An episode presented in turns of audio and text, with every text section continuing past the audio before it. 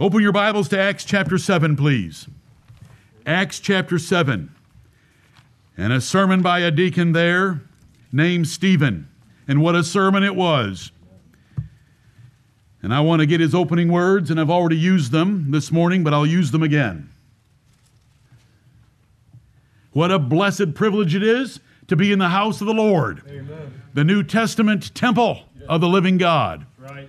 and to be able to worship Him fearlessly, boldly, as the Bible tells us. And I hope that we can get to uh, some points about the land that I hope will encourage your souls even further about the privilege of being here today. Acts chapter 7. Let's get the last verse of chapter 6 so that you can see what Stephen looked like. And all that sat in the council, looking steadfastly on him, saw his face as it had been the face of an angel. The God of glory has revealed himself to this world by various ways, and one of them was this man, this deacon, with a shining face like an angel. And here's what he had to say. Then said the high priest, Are these things so?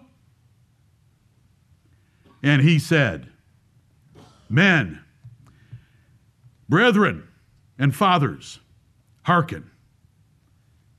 The God of glory appeared unto our father Abraham when he was in Mesopotamia, before he dwelt in Charran, and said unto him, Get thee out of thy country and from thy kindred, and come into the land which I shall show thee. Then came he out of the land of the Chaldeans and dwelt in Charran. And from thence, when his father was dead, he removed him into this land wherein ye now dwell. And he gave him none inheritance in it, no, not so much as to set his foot on. Yet he promised that he would give it to him for a possession, and to his seed after him, when as yet he had no child. And God spake on this wise that his seed should sojourn in a strange land, and that they should bring them into bondage and entreat them evil four hundred years. And the nation to whom they shall be in bondage will I judge, said God. And after that shall they come forth and serve me in this place. And he gave him the covenant of circumcision. And so Abraham begat Isaac and circumcised him the eighth day. And Isaac begat Jacob and Jacob begat the 12 patriarchs, and amen. amen. And so in these eight verses, the deacon Stephen covers 14 chapters of Genesis in summary form. And what a sermon it was. And they would have been shouting amen with Stephen until he gets to the end, the glorious end of his sermon. But that's for another time. Let's come now over to Genesis chapter 12. Genesis chapter 12. The God of glory appeared unto Abraham. We don't believe that we're here by chance. We don't believe in a Big Bang theory. We don't believe we came from monkeys.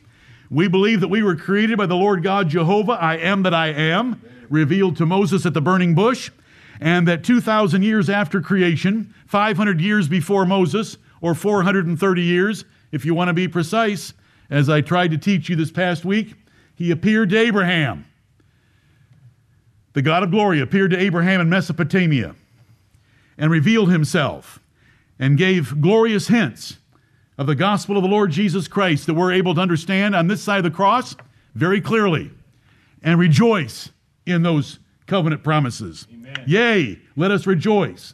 Right. The Lord reigneth, and the Lord's our Savior, and He has saved us. Amen.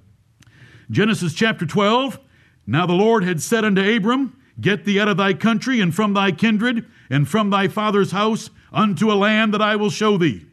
And I will make of thee a great nation, and I will bless thee and make thy name great, and thou shalt be a blessing. And I will bless them that bless thee, and curse him that curseth thee, and in thee shall all families of the earth be blessed. So Abram departed as the Lord had spoken unto him, and Lot went with him. And Abram was seventy and five years old when he departed out of Haran, called Charran in the New Testament. 75 years old. He's got 100 years in front of him that the next 14 chapters of the Bible tell us about. But God said, Leave your nation, leave your people, leave your family, come out of that place, come into a land that I'm going to give you. I'm going to bless you. I'm going to make you great. You're going to be a blessing. Other nations are going to be blessed in you, and all families of the earth will be blessed in you. Right. Meaning, in your seed. Sometimes it says in Abraham, sometimes it says in his seed. So, how do we put the two together? We know it's his seed. We know it's his seed. But that seed came through Abraham by the choice of God. And the scripture, foreseeing that God would justify the heathen through faith, preached before the gospel unto Abraham, saying, In thee shall all nations be blessed. In thee shall all the families of the earth be blessed. So the gospel is being preached right here because it's about the Lord Jesus Christ. Amen. Abraham's an incredible figure in human history by God's special promises to him. Three religions, 53% of the earth, claim Abraham as father Christianity, Islam, and Judaism. Many wars have been fought about him and God's promises to him, especially the land promise. What is the Abrahamic covenant? It is God's promises to Abraham and to a future seed. Some aspects of the covenant are earthly and natural to his biological descendants. Remember, we want to keep four ideas in mind when we read a promise to Abraham. Some aspects of the covenant are earthly and natural to his biological descendants. Some aspects of the covenant are conditional on the obedience of his descendants. Some aspects of the covenant are heavenly and spiritual to his spiritual descendants. Some aspects of the covenant are unconditional by the work of the main seed, the Lord Jesus Christ. These options need to be kept open for each of 10 promises or so that God made to them. I never want to shortcut the Bible, it's exceeding broad as we know from Psalm 119 and a section that we have sung this morning, and the last verse ended with that. We need to keep these options open. Consider national versus spiritual fulfillments this way. So God makes a promise to Abraham. You can look at it and say it was fulfilled naturally. And I'm going to say, well, it was fulfilled spiritually. And you're going to say, but he used the word land. And I'm going to do this. If I promise you $100, but I give you $300, have I kept my promise? If I promise you a one week vacation to Charleston, sorry. But I fly you to Bali for three weeks at a resort, did I keep my word? I exceeded my word. And God's promises exceed. They're always exceeding. Amen. Because in Jesus Christ, everything is exceeding. It's an unspeakable gift, it's unsearchable riches that are through Jesus Christ. And so Abraham didn't even get any land to put the sole of his foot on. He had to buy a burial ground when that's not an inheritance, when you have to pay for it yourself. That's not a gift from God. And so we see these little hints that, okay, he got some land. Okay, Moses and Joshua got some land. But the real promise, the big one, the resort in Bali, is heaven. Heaven's a whole lot better. Amen. Heaven's a whole lot better. But you got to remember those four things. Then, we need to remember two crucial keys that I spent so much time on last week. Two crucial keys, interpretive keys, to be honored, to rightly understand these promises. Jesus and Christians are Abraham's seed, the true seed, and the objects of the promises. And I gave you many verses. You want your children to know one or two of those verses, especially Galatians 3:16. Now the promises were made to Abraham and his seed. It doesn't say of seeds as of many, but as of one and to thy seed, which is Christ. That is an incredibly important verse. Galatians 3:16. And you want to teach your children so they can never be led astray that there's real fulfillment back there in Abraham or Isaac or Jacob. It's in the Lord Jesus Christ. And remember, that's the middle verse of the chapter. And if you go to the end, you're going to find out that we that believe and have been baptized have put on Christ and we are Abraham's seed by being in Christ because we were baptized into him and put him on by faith. And in him there is neither Jew nor Greek, which means there's no more Abraham. Abraham disappears once we're into Jesus Christ. Know those verses. You young people know them. Right. On this subject, you want to know Galatians 3.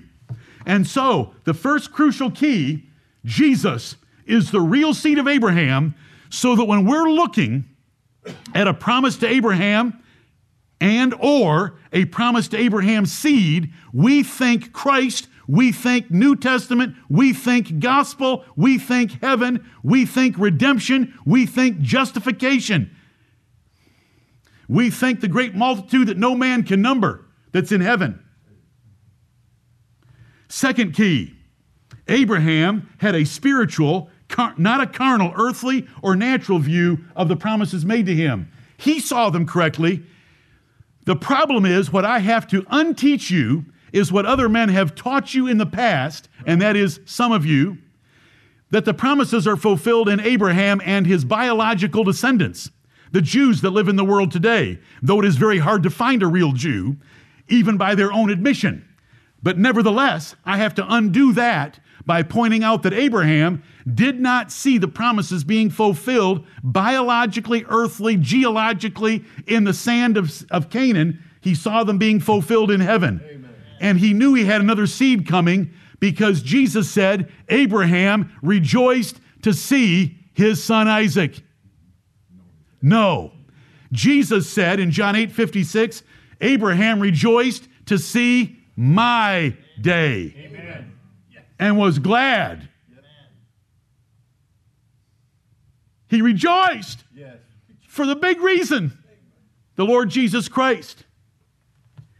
You got to remember those two things. I went through enough verses last time. What verse should you remember for this? I gave you John 8 56. There's a whole string of them. The other place you could go is Hebrews 11, where it says that Abraham was not looking for any, a city in this world. He was looking for a different kind of a country. He wasn't even looking for a country like the one he had come out of. He was looking for a heavenly country in a city that hath foundations, whose builder and maker is God. He was looking for a divine city. With those two rules, those two keys in mind, Jesus and Christians are the true seed of Abraham. Abraham understood the promises made to him in a spiritual way. You are saved from error. When these two points are accepted, Scofield's carnal, natural, literal fables of dispensationalism and Zionism are refuted and rejected as heresies by the Bible. And all you need is a couple of verses, and you can just blow them away. They don't know what they're talking about. Any blessing in the earth that has a connection to Abraham is not through his biological descendants. It is through his spiritual descendant, who was a biological descendant, through Mary of the Lord Jesus Christ. Remember prophetic perspective, and I'm going to pass over this very quickly. Prophetic perspective. New Testament writers use the future tense for past events when they were prophesied by an Old Testament prophet that used the future tense. Right. I don't know how to say it any plainer than that. A New Testament writer writing an Old Testament prophecy and applying it to an event then occurring or having already occurred uses the future tense because he is quoting accurately. Right. And it was in the future tense by that writer in the Old Testament or that prophet in the Old Testament. And when these dispensationalists or Zionists take you to a place in the New Testament and show you the future tense, you just remember what I just told you and look in the context and find out that it's already past and the future tense was the Old Testament prophet looking forward. Amen. Thank you, Lord, Amen. for showing us that. And so all Israel shall be saved. I will make a new covenant with the house of Israel. I will shake the heavens and the earth. All past all passed to Paul, let alone us. Thank you, Lord. I was asked a good question last Sunday, which I put in an update. Did Jewish fables start with Theodore Herzl, the father of Zionism? C.I. Scofield, one of the main contributors to dispensationalism, David Ben Gurion, the first prime minister of the state of Israel. Did Jewish fables start with those men? No.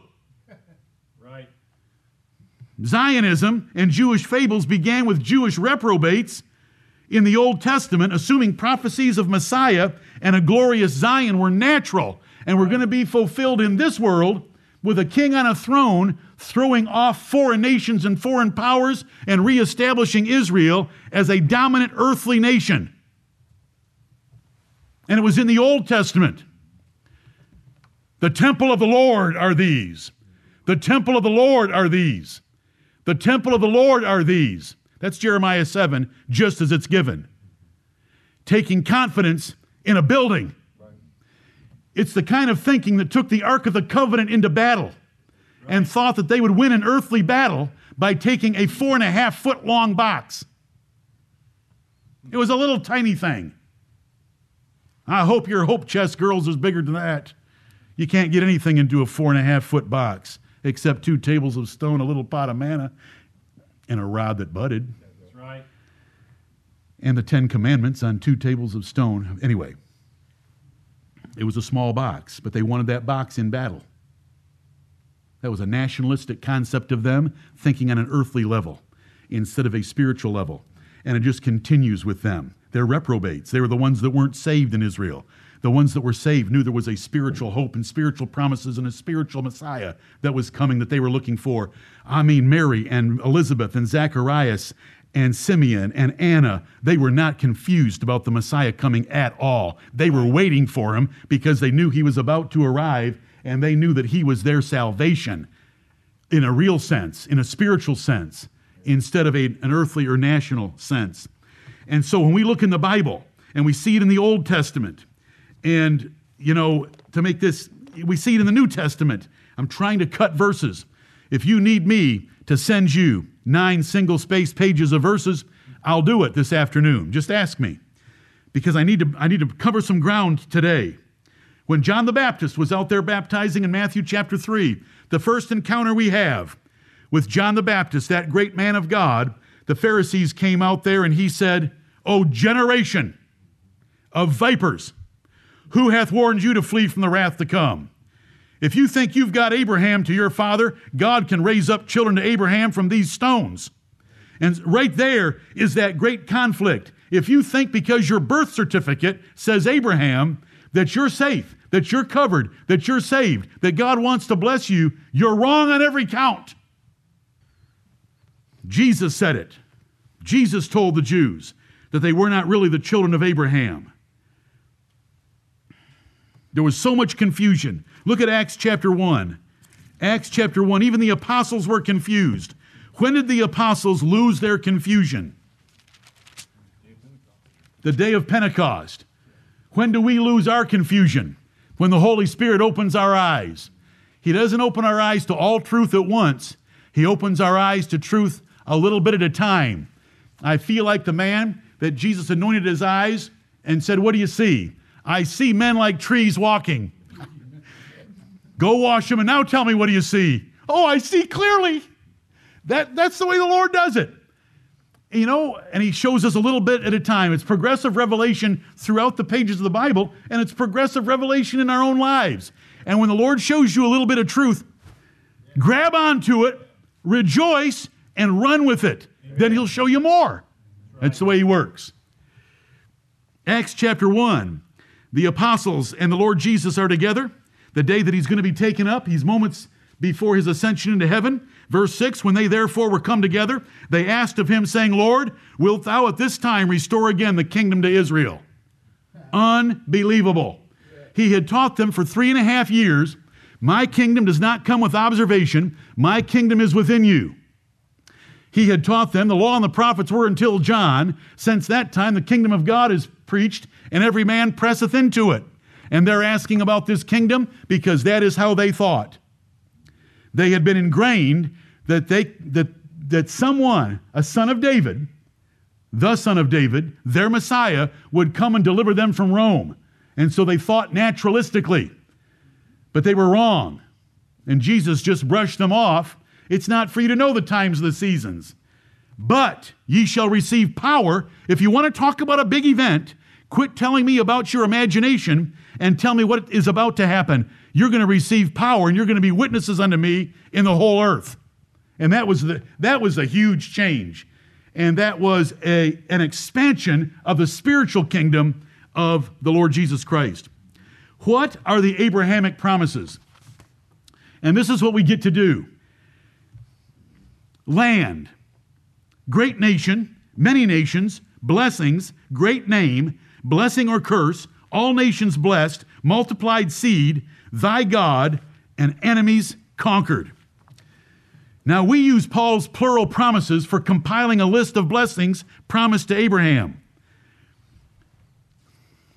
Now, to Abraham and his seed were the, uh oh, I gave it away with the word were. Is were singular or plural? It's plural. Now, to Abraham and his seed was the promise made. No. Now to Abraham, this is Galatians 3:16. Now to Abraham and his seed were the promises made. And so we take the liberty of looking at everything said to Abraham and said about his seed and blow it up by the gospel. Because Abraham looked at them that way. Abraham rejoiced to see my day. Well, where are you going to get Jesus out of the promises to Abraham unless you do a little creative thinking and application of God's word from the New Testament looking back? We never put on the spectacles of the Old Testament and look forward. We only put on the spectacles of the New and look backward. And that shows us everything that we want to see when we do that. Look at Luke chapter 1. Uh, Luke chapter 1. You know, there are some there are some people in this world who were not dispensationalists, they were not Zionists, and they understood the uh, great importance of the promises made to Abraham in a spiritual way. Luke 1. Mary, how old was she? 14? 16? She said in verse 46, My soul doth magnify the Lord. Verse 49, He that is mighty hath done to me great things, and holy is his name. You want to read some wonderful words? Read a teenage girl who's met the Lord and who loves him. Girls, wherever I see you, read this kind of stuff. This will blow your mind and heart if you love God and can recognize a tremendous character coming through this girl's words. Verse 54 He hath holpen his servant Israel in remembrance of his mercy, as he spake to our fathers, to Abraham, and to his seed forever. So, the things that she is describing about Jesus Christ, she recognizes of course, by Holy Spirit help, that they were promises made to Abraham. She understood. She's understanding them in a spiritual way, not a physical way.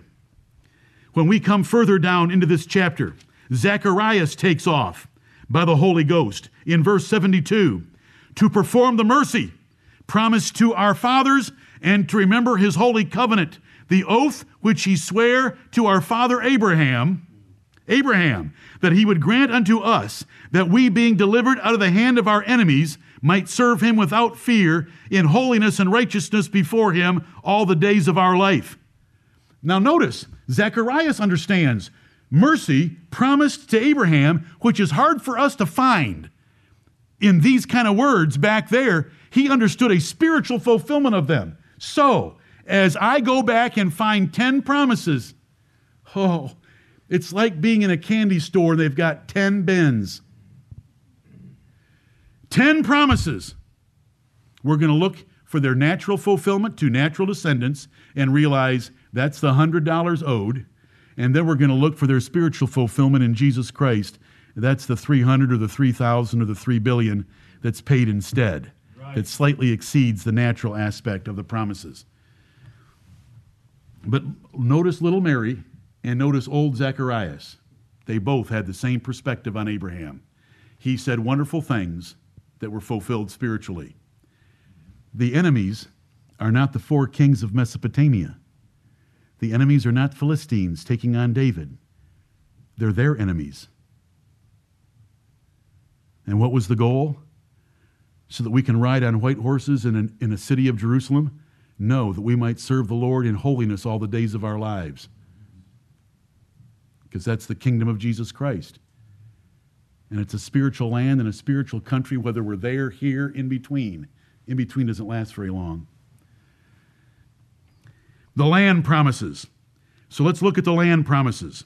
A land different and distant from Ur of the Chaldeans and from Haran, which was that 600 miles north of Ur.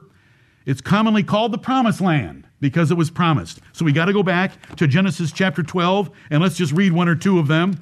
There's about eight of them. Let's just read a couple. Genesis, let's talk about the land for a minute or for minutes. The land. Genesis 12, 1. Now the Lord had said unto Abram, let me stop myself before I get to take your mind off of what I just read you. What I just read you from Luke chapter 1 is very important. For you to understand why I'm doing what I'm doing and for you to fully appreciate Abraham and the promises made to him, you want to see what Mary said about Abraham and the promises, and you want to see what Zechariah said. I just gave you those two. And I gave you Abraham when he said that when Jesus said that he rejoiced to see my day, and I gave you Paul when he said, Now to Abraham and his seed were the promises plural made. Now the Lord had said unto Abram, Get thee out of thy country and from thy kindred and from thy father's house unto a land that I will show thee. And I will make of thee a great nation. I will bless thee and make thy name great, and thou shalt be a blessing, and so forth and so on. But it's a land that I will show thee. Verse 7 Genesis 12, 7. And the Lord appeared unto Abram and said, Unto thy seed will I give this land. And there builded he an altar unto the Lord who appeared unto him. This is not the first appearance, but it's another appearance of God showing up and meeting with Abraham after he had met with him in Mesopotamia. Chapter 13, verse 14. And the Lord said unto Abram, after that Lot was separated from him, Lift up now thine eyes, and look from the place where thou art northward, and southward, and eastward, and westward. For all the land which thou seest, to thee will I give it, and to thy seed forever. I'm going to give it to you, Abraham, and I'm going to give it to your seed forever. So we've got to remember four little rules. Sometimes these things are fulfilled naturally to natural descendants. Sometimes they are fulfilled naturally to natural descendants conditionally, meaning I can pull the promise if you disobey. Sometimes they are fulfilled spiritually to spiritual descendants, and they are fu- they are fulfilled they are and they're fulfilled and executed unconditionally through the work of the promised seed, the Lord Jesus Christ. So if you remember those four things and you look at land and you let the spectacles of the New Testament shine back on the Old Testament and you remember the real seed is Jesus. So land, what did Jesus own? I don't know that Jesus owned any land when you think about Jesus. And how did Abraham mean it? Oh, yes, I've got Hebrews 11 that tells me he was thinking about heaven. Right. And so when you put out, this all becomes simple. And so we get to preach the gospel from these words about land to Abraham. Uh, there's, there's many more. There's many more. You want, to, you want the last one? 24 7. Genesis 24 7 the last land promised to Abraham, and not to Isaac, not to Jacob, because he's going to confirm and repeat the promises to Isaac and to Jacob. But the last one to Abraham about land is 24 7.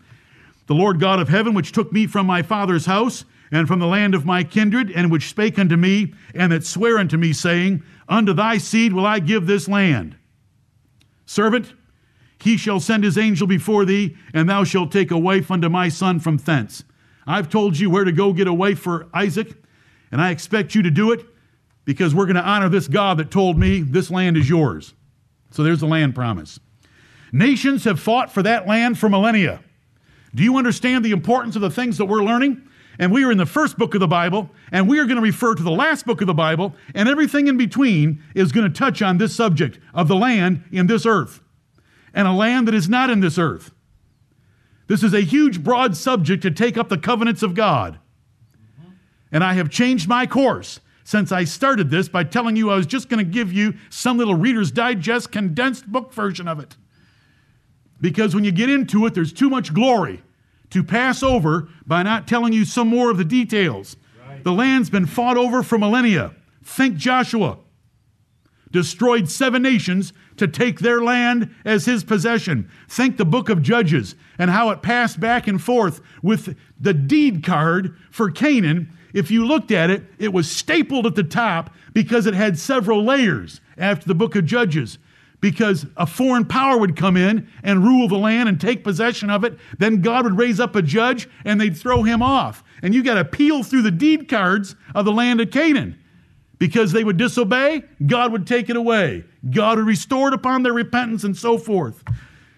David, did David ever fight for the land? Did David expand the territory from the Euphrates all the way to the Nile and make those nations tributary to Israel? Did Assyria under Tiglath-Pileser and Shalmaneser and Sennacherib and other kings come in and take the land and fight for it with Israel? Did Babylon do it? Did Babylon take the Jews off the land? Did the Greeks do it? Not Alexander.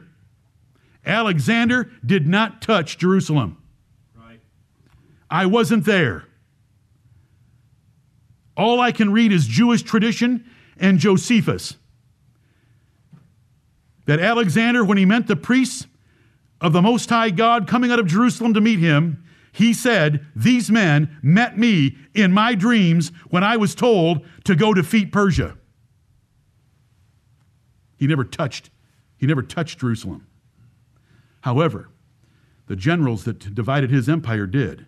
Right. And so the Seleucids in Syria and the Ptolemies in Egypt fought back and forth, wars over Jerusalem, over that land. Antiochus IV, or known as Antiochus Epiphanes is the main character there. How about Rome?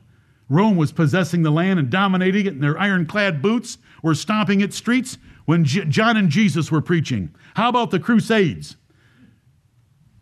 From the 900s to the 1200s, and how the popes would they were they were not Christians. Our ancestors did not participate in the Crusades. Right. But the Pope would call for military aged men to gather together and to march on Jerusalem and to take it back from the Muslims. And so that went on for two or three hundred years. Back in the 19th century, Theodore Herzl came up with the idea of Zionism, that there deserves to be a nation in this world, a state, a place. It's got to be in Palestine where Jews can immigrate and create a Jewish state. There's the Balfour Declaration to Lord Rothschild in 1917 in the British government, which resulted in the British mandate for territory in the Middle East from 1920 to 1948. In 1948, a Brit- an Israelite state was named, and a, an Israel Israeli Arab war was fought right then, immediately, because those nations did not want a state of Israel there. Then in 1967, 19 years later, the Six Day War was fought which I remember well as a child because I was 10 years old. In 1973, the Yom Kippur War was fought. The USA Middle East policy has been established by that land for a long time as being an integral part of how we operate in that part of the world. And I say all that in a short historical sketch of the importance of the land promise. When it's misunderstood right, right. in the latter part of those names. In the former part of those names, Joshua, Judges, David, it was properly understood. This is our land.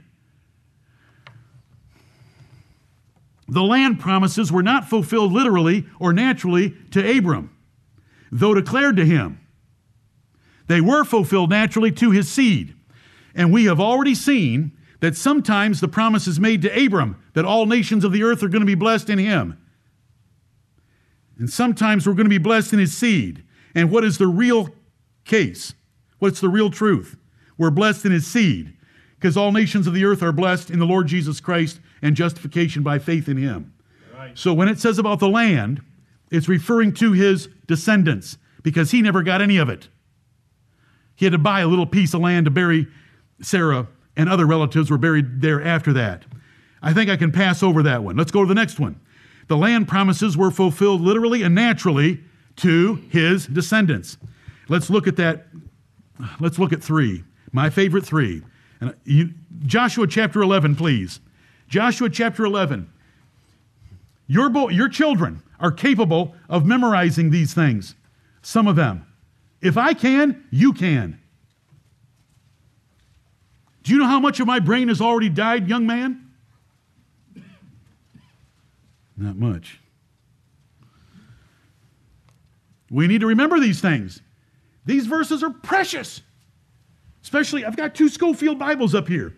I've got his original one from uh, 1909, I think, and I've got the new Scofield Reference Bible up here, 1967. You got to take a look at him saying, Israel has not yet received the land of Palestine under the everlasting covenant for their perpetual ownership. And so we have verses like this, which I shared with you two weeks ago in a slide presentation in your homes. Verse 21 of Joshua 11. And at that time came Joshua and cut off the Anakims from the mountains, from Hebron, from Debir, from Anab, and from all the mountains of Judah, and from all the mountains of Israel. Joshua destroyed them utterly with their cities. There was none of the Anakims left in the land of the children of Israel. Only in Gaza, in Gath, and in Ashdod there remained. Those are the Philistines. I wonder where Goliath came from. That's another subject for another time. Verse 21, so 23. So Joshua took the whole land according to all that the Lord said unto Moses, and Joshua gave it for an inheritance unto Israel according to their divisions by their tribes, and the land rested from war. Amen. Thank you, Lord, for making it so simple for us. Come over to chapter 21. Joshua 21, the land promises to Abraham. Were they fulfilled? The Bible says they were fulfilled. Dispensationalists say they were not fulfilled because they want you to send money to Israel. Zionists say they were not fulfilled because they want you to say send money to Israel. Do you mean it's a lot about money? It is absolutely a lot about money. Right. Joshua 21, verse 43. And the Lord gave unto Israel all the land which he sware to give unto their fathers. And they possessed it and dwelt therein. And the Lord gave them rest round about according to all that he sware unto their fathers.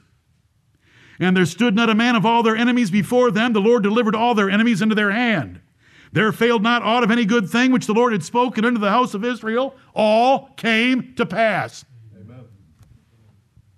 We don't care who C.I. Scofield is. We don't care how many agree with him, and not that many, because most people don't even care about these kind of things because they're just too biblical for them.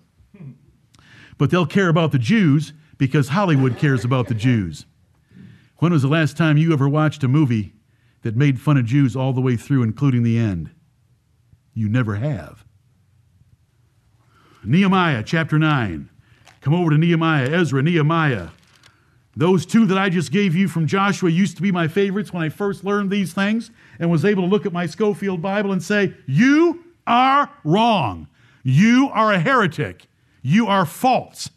I will not be a missionary to Israel like I had intended to be when I was in the sixth grade. I'll be a, I'll be a missionary about Israel in a different way. Nehemiah chapter 9.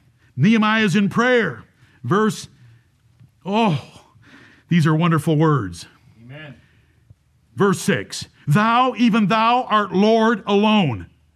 Thou hast made heaven, the heaven of heavens, with all their host, the earth, and all things that are therein, the seas, and all that is therein. And thou preservest them all, and the host of heaven worshipeth thee. What a verse.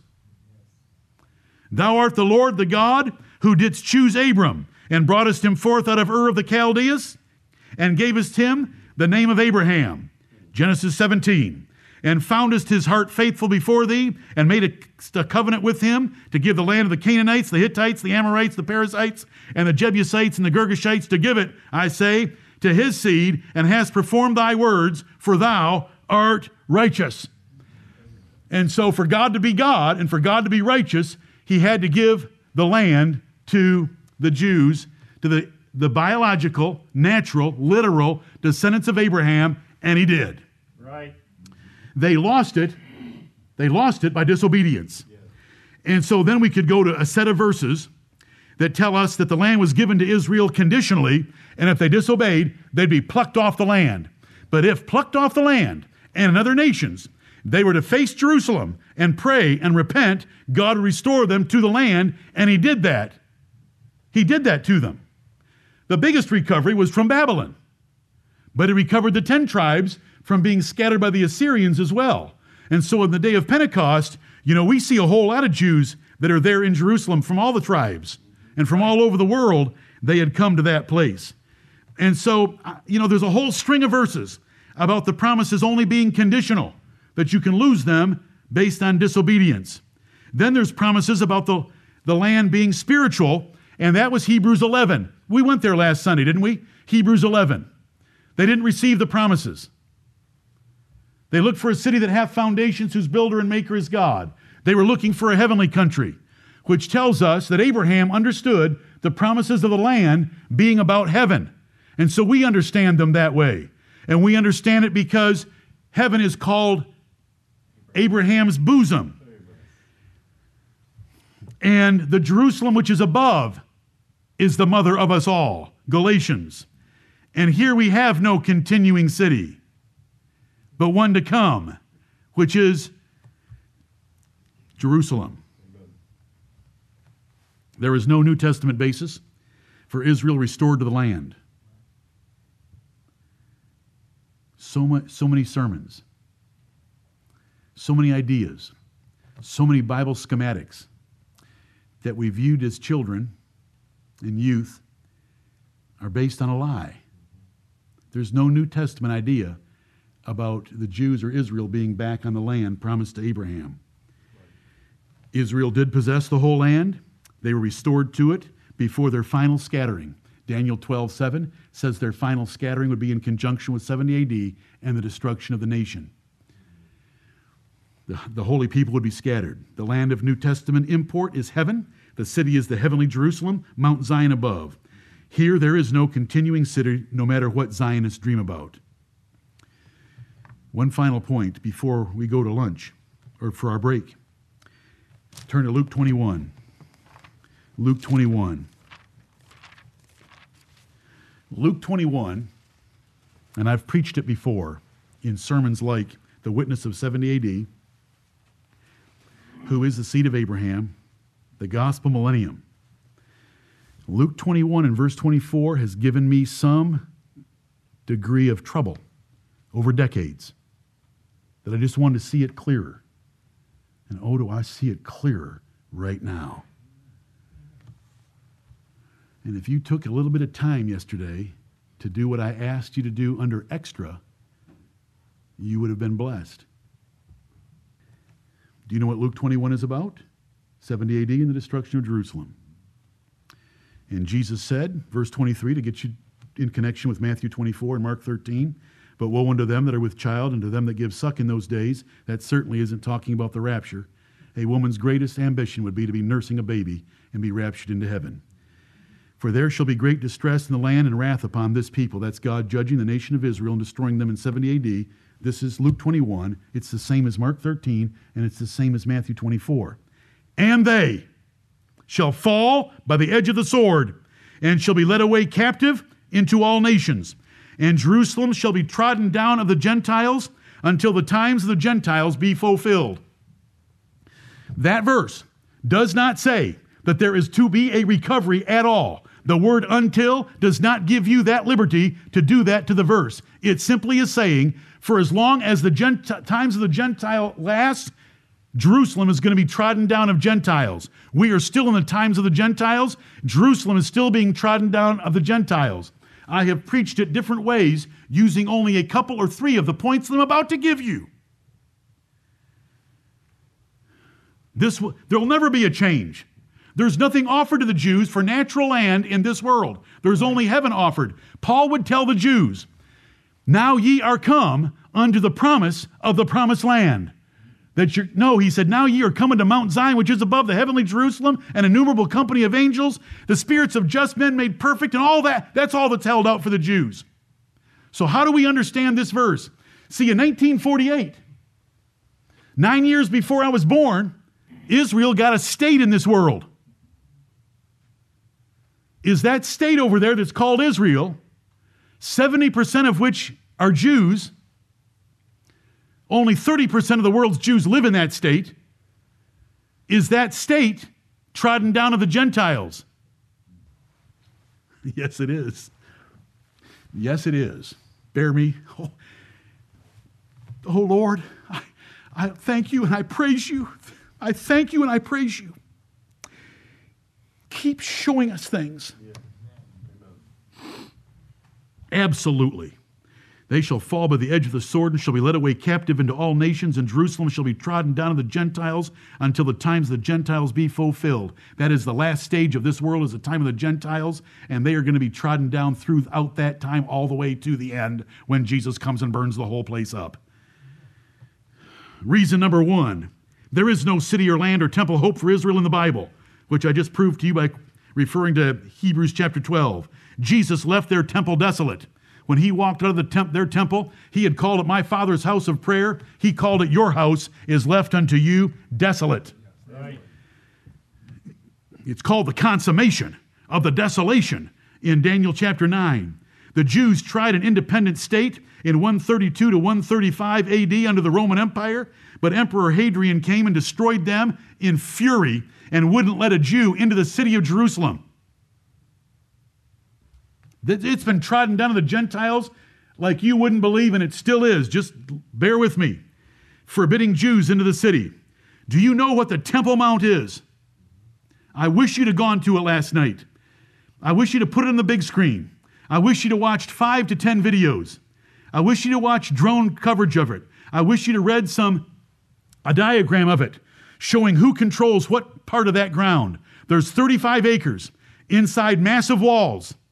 Solomon first built some of those walls, the retaining walls, so that they could elevate it for the Temple Mount on top of Mount Moriah. They are massive retaining walls, and above them is a flat surface. Herod made it very great. That was pulled down. The Muslims have made it very great after Herod, after in the 600s AD. They made it very great. So there is 35 acres up there of flat ground elevated up into the air, on which sits the dome of the rock.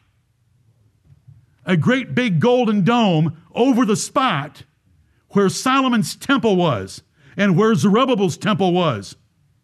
Across from it is the third most important mosque in the world. Only after Mecca and Medina comes Jerusalem. And there is the dome of the chain, and there are four minarets, and it's 35 acres, and they are all Islam. And the Jews love to have it so, because if they even whisper against it, they'll be put in the Mediterranean Sea. They are under the boots of Islam.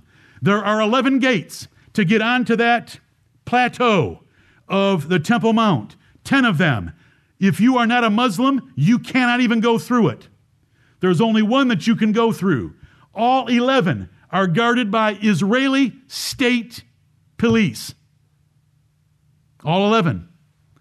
Because it's all by agreement.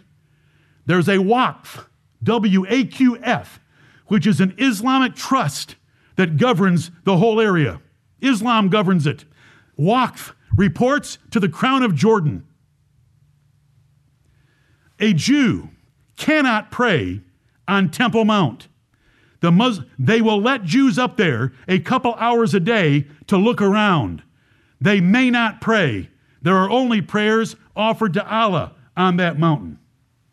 The Jews will not go to pray on the Temple Mount because the Jews believe by their rabbis that they might get near where the Holy of Holies was and there is still a residual presence of Jehovah there.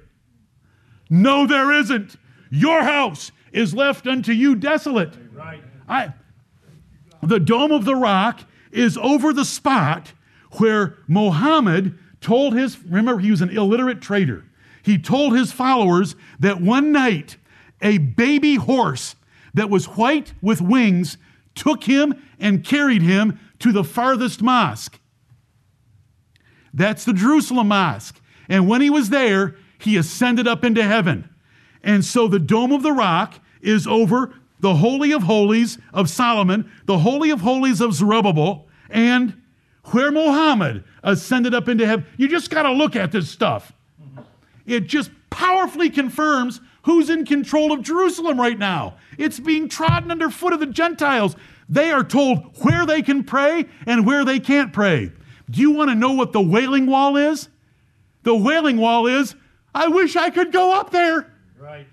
The Wailing Wall is the west retaining wall. It is 62 feet high that holds that dirt in, on the top of which is the Dome of the Rock and the third most important mosque.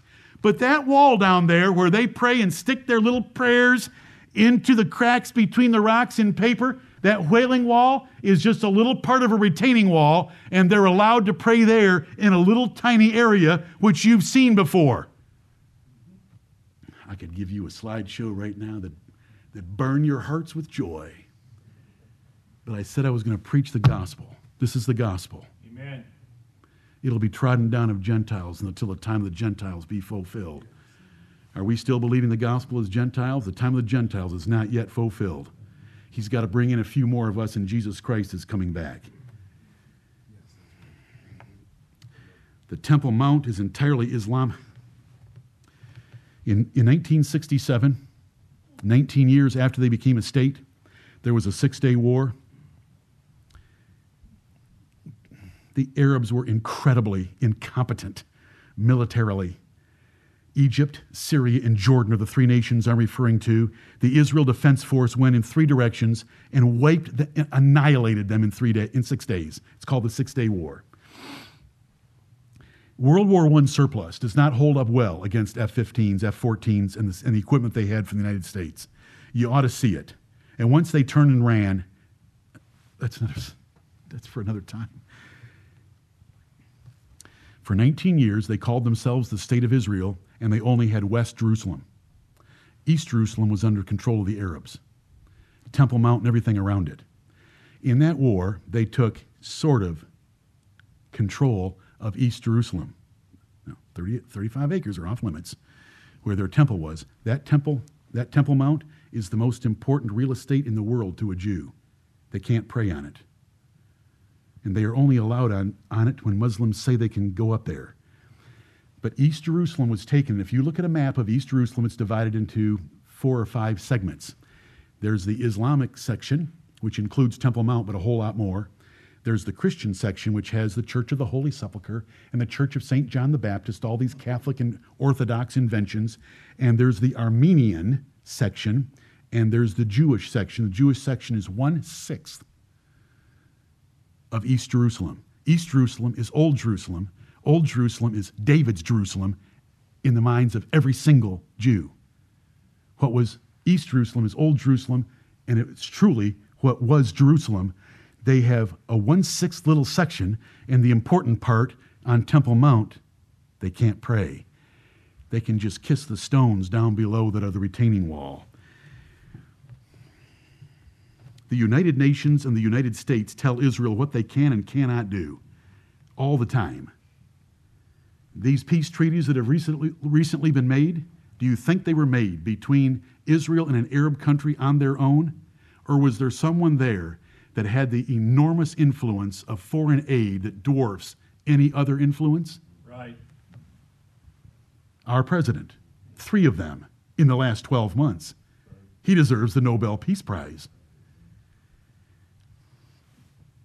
It's the UN and the USA tell Israel. We're the Gentiles telling Israel what they can and cannot do.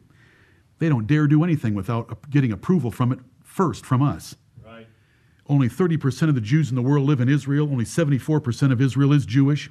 America has twice as many Jews as Israel does. 45% of Israel's Jews are Ashkenazi, which in their own testimony could very well be Gentile Khazars. Jesus called the Jews impostors and of the synagogue of Satan. And the word until in this verse does not require a change. It just says for the duration of the times of the Gentiles.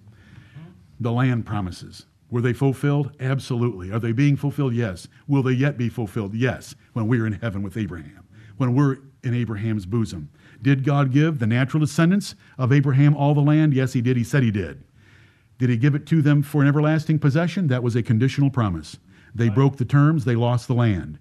He, in mercy, brought them back to the land when they repented for, based on other promises of his, that if they would repent, he would bring them back. Is Jerusalem today being trodden down of Gentiles? Absolutely, dictating the terms of how that city functions. Well, we covered one promise. Stand with me, please.